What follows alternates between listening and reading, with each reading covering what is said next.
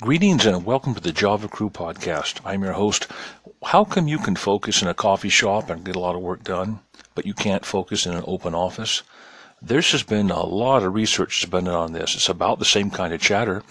Now, what they did to find out why you can have chit chat in an office, you just can't think. You can't get it straight. But you go across to a coffee shop, same decibels, you can think, work up a storm. Well, what they did, they got some participants and they randomized them into four groups. Now, everyone was asked to complete an RAT. That's a commonly used measurement. It judges creative thinking. Now, what they did, they took the participants and divided them into 50 decibel groups, 70 decibels, and subjected some of them to even 85 decibels. Now, the differences between the groups were statistically insignificant. However, the participants in the 70 decibel group, that is those to exposed, exposed to a level of noise similar to the background chatter of a coffee shop, significantly outperformed the other groups. Now, did you get that? Everybody's kind of doing something, but that coffee shop chatter significantly improves what you do on these tests, about 85 decibels. Uh, at the very worst, it's equivalent to a loud garbage disposal or a quiet uh, motorcycle. All right, now as they continue this research, they find that some guys, when they do, I guess they call it a hands-on or, or shoe leather research, they actually go out with a clipboard and talk to people. High-end people in these high-end offices sometimes it's an open office, everyone's talking stuff. When they have to really concentrate, like at the executive level, they'll say, hang on, I gotta run across, and across the street, they will have another office with like a coffee shop in there, which just like high-end executives, you and I can't walk in there. But these guys can walk in because they, they're own part of it, kind of like an exclusive golf club or something. You go in, it's just the right mood. The coffee's good. You can just sit and think and get lost in your work and work real fast. It's very interesting. Decibel count. Now, have we had more weaponized coffee? That is where coffee seems to be putting artificially put in the news, always tagging coffee with something that went wrong. As I said before, uh, the guy uh, uh, drank a sip of coffee, and then he pulled a knife and did a misdeed. Uh, drank coffee and threw the coffee in somebody's face, blah, blah, blah. Well, the ACLU just has a lawsuit against APD officers. Now, that stands for Aurora Police Department. Uh, so what they do? I wonder what happened. Why would the APD have to go after some people like this? Well, they did it for profiling, uh, profiling a black man in, uh, in a coffee shop, asking him to leave it for no good reason.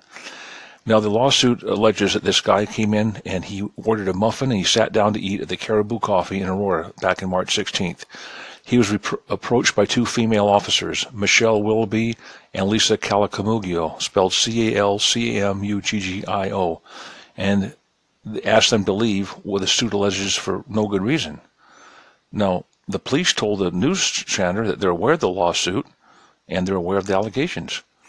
Now, it says at the time of this lawsuit, the guy had just finished working his night shift job and he was dressed with a sweatshirt. He had the sweatpants and work boots on. He just got done working, and walked away, had a hood on. And, you know, lawsuit states that the officers had their hands on their guns when they ordered him to leave.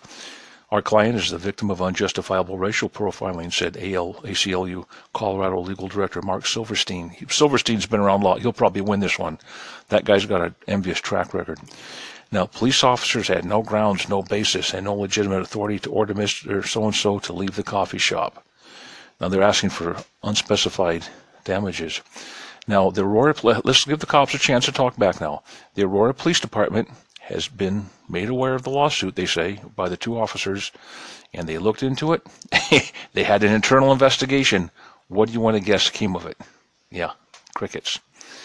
Naples, Florida, a man stabbed Tuesday morning at the Fifth Avenue coffee shop was attacked with such force the knife traveled through his wrist into his chest, he told police.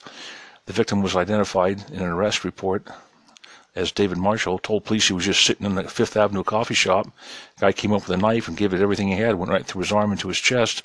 This was a whack job. This is a guy that has been into mental institutions before, and they question his sanity. Anything else? Oh, oh, yeah. A guy named Ware. Uh, he's been charged with murder. And they, they mention right here Rodriguez was found lying on the, in the canal apartments just after he was stabbed with a knife.